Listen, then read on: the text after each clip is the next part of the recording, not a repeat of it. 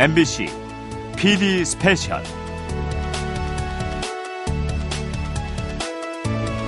PD 스페셜은 MBC 라디오 PD들이 직접 취재, 구성, 연출한 라디오 프로그램입니다. 다양한 소재와 색다른 형식을 추구하는 본 프로그램을 통해 MBC 라디오 PD들만의 개성 넘치는 시각을 경험해 보시기 바랍니다.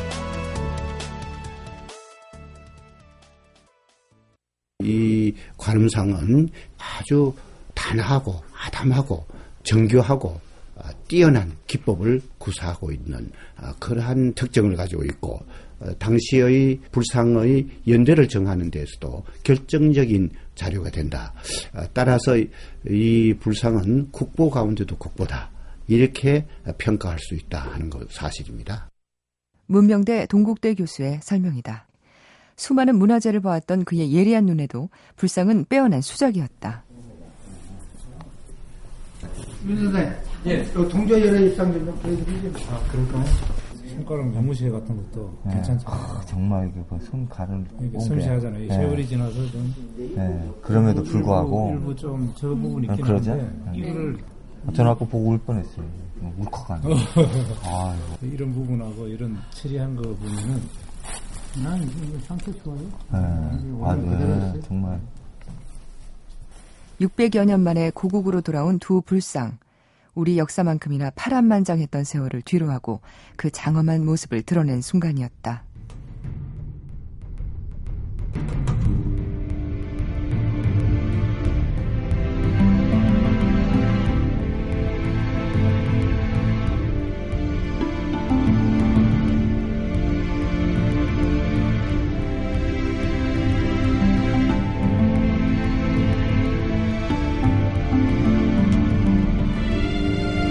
MBC PD Special. 어느 불상의 귀향. 금동관음보살 좌상과 동조여래입상의 제자리를 찾아서.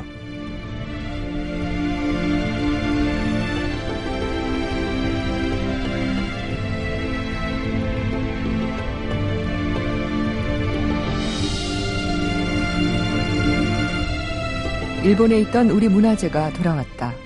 일본 대마도 관음사에 있던 금동 관음보살 좌상과 해신 신사에 있던 동조열의 입상. 그러나 합법적인 것이 아니었다. 우리나라 절도범들이 일본 현지에서 이 두 불상을 훔쳐서 국내에 반입한 뒤 판로를 찾다가 검거됐던 것이다. 문화재 제자리 찾기 이상근 대표의 말이다.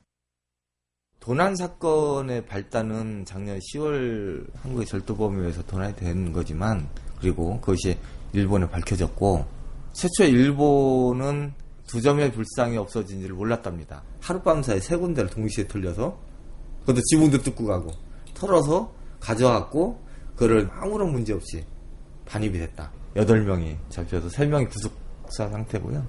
그 한 명은 지금도 도주 중에 있다고 합니다. 일본이 1974년에 국가지정 문화재로 등록할 당시 동조열의 입상은 1억 엔, 그러니까 우리 돈으로 10억 원의 가치를 매긴 바 있다. 문화재에 감히 값을 매길 수는 없지만 대체 도난된 불상은 현재 얼마만큼의 가치가 있을까? 당시 훔쳐온 불상을 진품으로 감정했던 골동품 상인 임모 씨의 말이다. 값으로 매긴다는 건 조금 그런데 그죠. 얼마 전에 상주 해내본 나왔는데 그것을 값을 1조를 매겨놨더라고. 그런 건 좀 지나치다 하더라도 굳이 값을 한 매겨보라 하면은 한 천억 대는 매기 안 되겠어요. 천억 대요? 그 정도 가치는 충분하다고 봅니다. 이처럼 고가에 팔 수 있다는 기대로 절도범들은 일본 신사의 지붕을 뚫으면서까지 불상을 훔쳤고 후쿠오카 세관의 허술함을 이용해서 부산항까지 불상을 들여올 수 있었다. 그러나 문화재 은닉범은 공소시효가 배제된다는 조항을 그들은 몰랐다. 문화재청 박용기 사무관이 당시의 상황을 회고한다. 문화재는 당신이 소재를 안 밝히더라도 세월이 지나서 만약에 팔려고 내놓으면은 언니쁨으로 처벌되고 문화재도 국가에 몰수된다. 지금이라도 빨리 문화재 소재지를 얘기하는 것이 선처를 받을 수 있는 기회가 된다. 이렇게 회의를 하니까 갑자기 이 사람이 마음이 변해가지고 아는 친구 뭐 가게에 있다고 해서 경찰청 직원이 급파돼가지고 우리가 해소할 수 있었죠.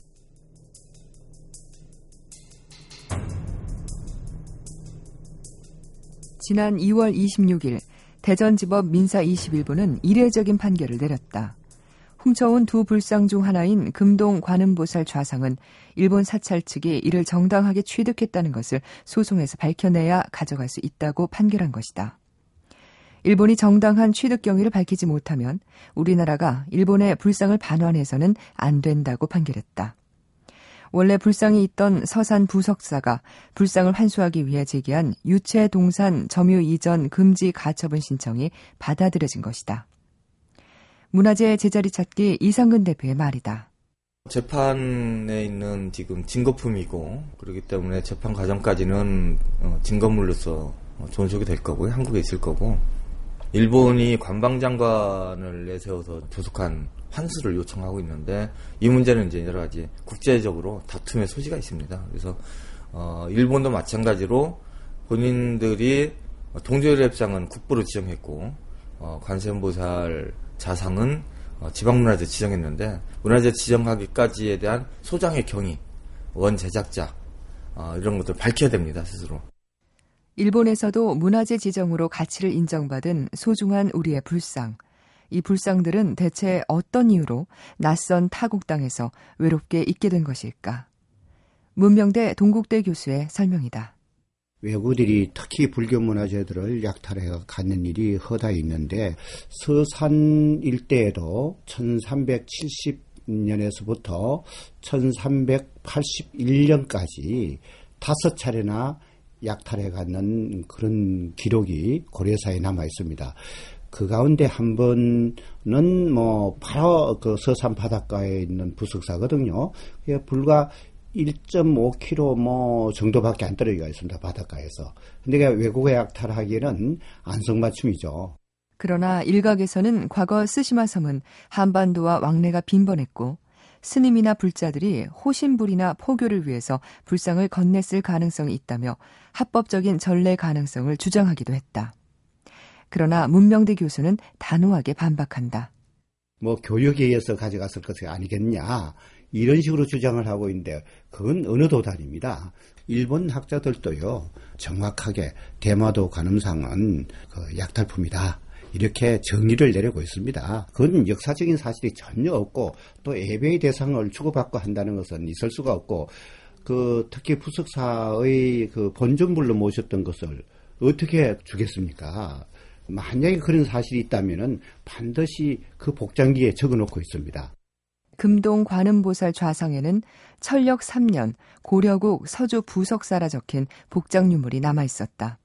그러니까 이것은 불상이 1330년에 서산 부석사에서 조성됐다는 명확한 증거였다. 특히 이 불상은 만들어진 연대를 명확히 알 수 있다는 점에서 예술적인 가치와 함께 역사적인 가치가 더욱 높다.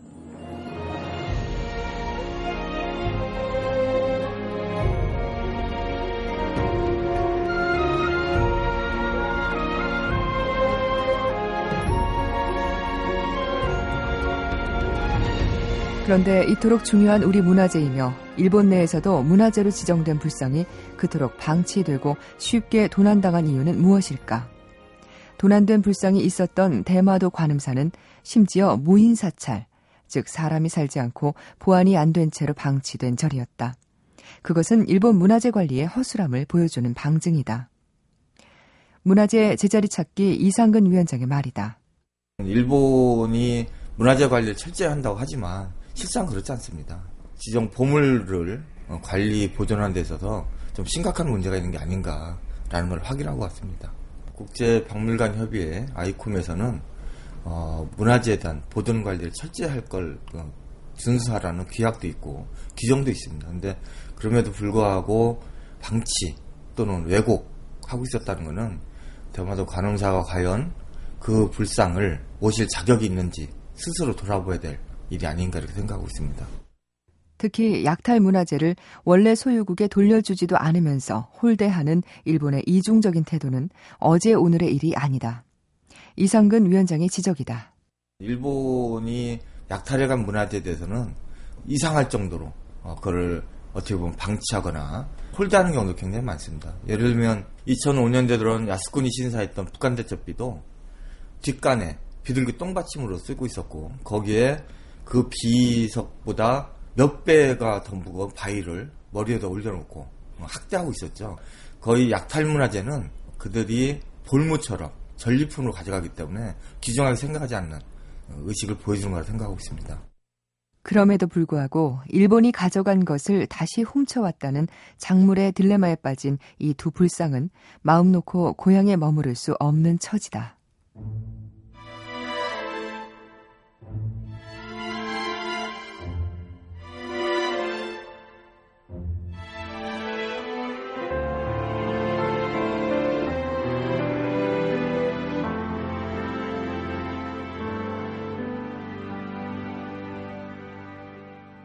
문화재적으로 자세하게 그 고찰을 해가지고 우리나라 거라면 우리가 당연히 찾아와야지 맞다고 생각합니다. 뭐 우리나라 게 워낙 많이 흘러 들어갔고 찾아오지는 많이 못했고 조금씩이라도 찾아오는 게 더 옳은 거라고 생각을 해요. 너무 많이 뺏겼기 때문에 우리나라가 그걸 가지고 있, 있으면서 평화적으로 협상할 방법을 찾아야 될 것 같아요.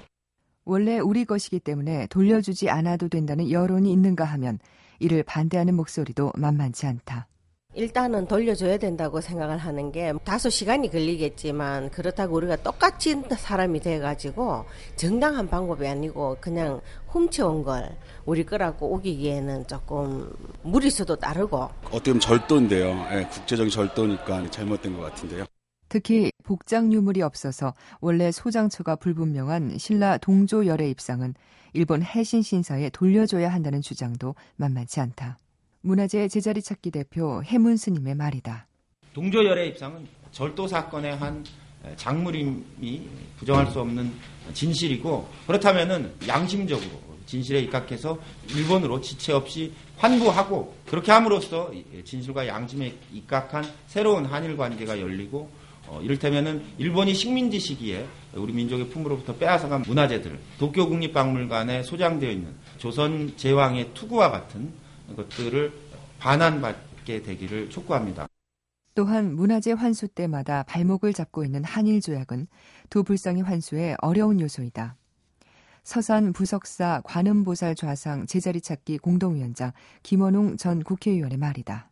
1965년 한일조약에 의하면은 사실 일본이 약탈해간 우리 문화재를 다 일본 소유로 인정을 했습니다. 그 조약에 의거하면은 지금 일본의 관방장관이 요구하는 대로 불상은 일본으로 반환해야 됩니다. 그렇지만 우리 외교부와 문화재청 이 관련 부서가 그 한일 조약만이 아니라 유네스코 문화재 협약 같은 국제법 또 국제적인 사례 판례를 감안해서 최종적인 결정을 해야 된다고 생각합니다.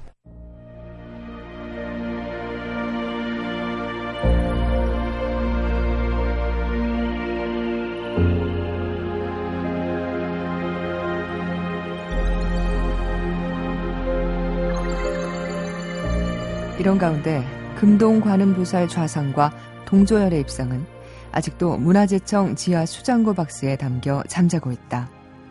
우여곡절 끝에 고향에 돌아왔지만 아직 법정 증거물로 남아있는 것이다. 서산 부석사 주지 주경 스님의 말이다. 가슴이 많이 아팠습니다. 문화재연구소에서 잘 모시고 있긴 하지만 여법한 그렇게야말로 잘 갖춰진 법당에서 불당에 모셔진 부처님이 아니라 이렇게 박스에 보관되어 있는 부처님을 본다는 것은 가슴이 아픈 일이었고 하루빨리 좀 제대로 된 어떤 불단에 향을 올리고 초를 밝혀서 예배를 드릴 수 있었으면 좋겠다. 사실 이번 도난 사건 이전에 일본 관음사에 있던 금동 관음보살 좌상이 서산 부석사의 불상이라는 것은 이미 학계에서 확인된 바였다. 1996년 당시 부석사 주지 도광스님이 일본 관음사를 방문하는 등 불상을 돌려받기 위해서 많은 노력을 해왔다. 동국대 문명대 교수의 말이다. 1990년대 그 서산 부석사와 서산 문화원과 서산 시청에다가 여러 가지로 얘기를 해가지고 서로 이제 교섭을 해서 주고받고 한 해발을 했더니 아마 그게 무산돼 버렸습니다. 대모도 관음사 주지가 완강히 거부했는 걸로 알고 있습니다. 이러한 거부는 최근까지도 계속되고 있다. 도난 사건 이후 지난달 서산 부석사 스님들이 불상 문제를 논의하고자 일본 관음사를 방문했지만 매몰찬 문전박대를 당했다. 당시 함께 동행한 김원웅 전 의원의 증언이다.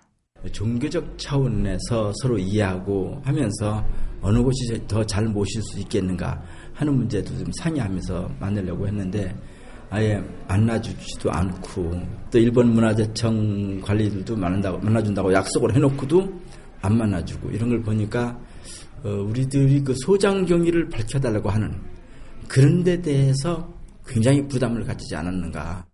불상은 종교적 표상이기 때문에 일반적인 문화재의 환수와는 다르게 오히려 더 쉽게 해법을 찾을 수도 있다. 국가 간 외교적인 해법으로 접근하되 이와 더불어 종교 간의 선의의 교류를 바탕으로 한 상생의 해법을 고심할 때다. 문명대 동국대 교수의 말이다. 서로 좋은 말로 인과관계를 설명하면서 뭐 기정리에도 좋고 대여도 좋고 여러 가지 방법으로 원본은 원래 있었던 데 주고 그다음에 우리는 뭐 복제품을 하나 달려든가 이런 식으로 서로 주고받고 하는 선의의 교류가 있었으면 이렇게 나는 생각하고 있거든요. 그러나 이는 우리의 바람일 뿐 일본은 대화를 단절하고 불상에 대한 자신들의 소유권만 주장하고 있다. 이는 최근 역대 최대 규모의 야스쿠니 신사 참배로 우익 세력을 결집해 과거 침략의 역사를 부정하려는 일본의 움직임과 일맥상통한다. 이상근 위원장의 말이다. 뭐 일본의 최근 이제 뭐 우경화 흐름. 일본이 지금 7월 달에 참여형 선거가 있거든요. 그러니까 이걸 통해서 한국에 있는 문화재 환수운동의 흐름을 꺾고 어? 명분을 찾고 그리고 어, 한국을 마치 어, 도덕적으로 어? 불량선인이라는 이미지를 쓰임을 해갖고 그걸 하려고 한다. 그래서 어, 얘들은 이걸 계속 사건화시켜서 긴장고지로 가고 자기나라 헌법 개정에서 자위대 저기 하려고 지금 이제 아베 정권 그게 목적인 거죠.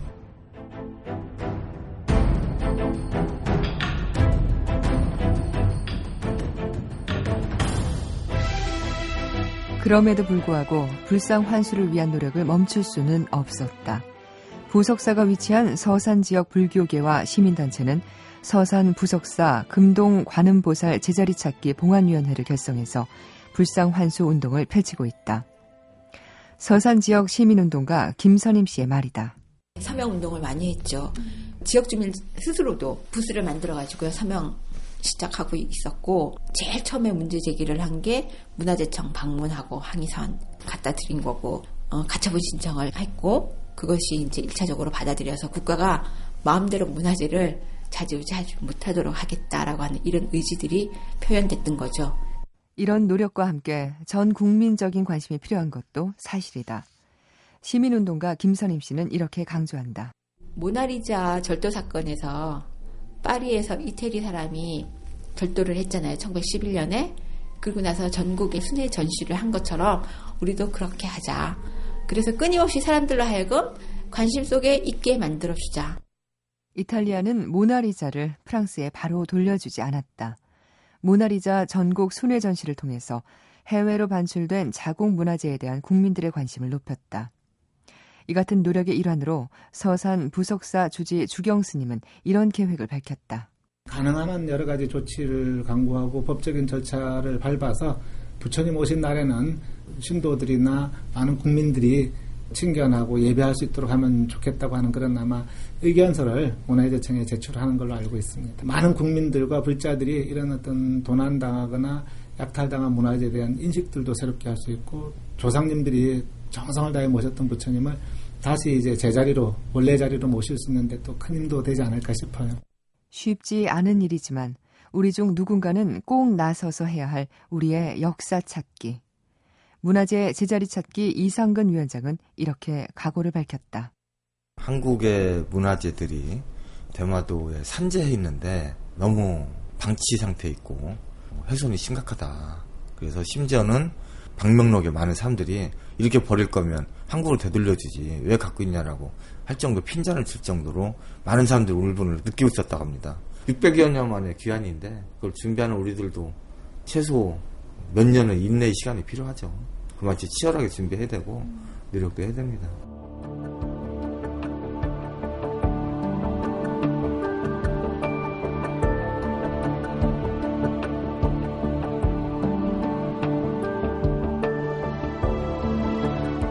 환귀 본처 만물이 제자리로 돌아가는 것을 불교의 선에서는 이렇게 말한다. 금동 관음보살 좌상과 동조열의 입상이 하루빨리 제자리를 찾아 그 의미를 세상에 전하는 역할을 다할 수 있기를 바라본다.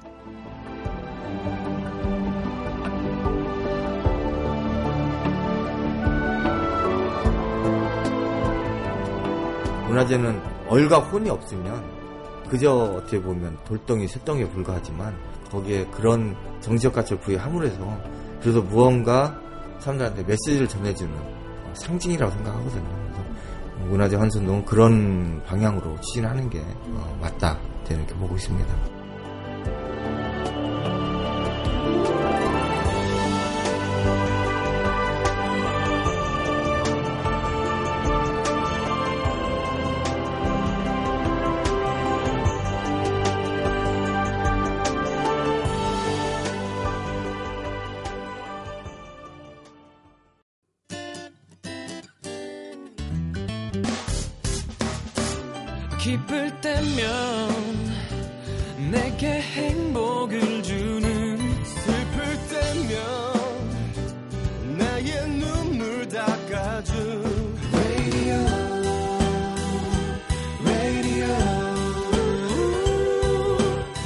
당신 곁에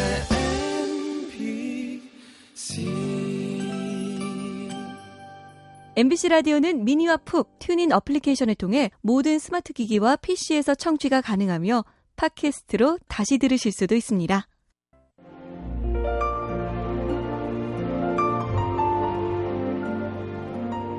MBC PD Special 어느 불상의 귀향 금동가는 보살 좌상과 동조열의 입상의 제자리를 찾아서 지금까지 내레이션의 이주연 취재글 구성의 이민선이었습니다.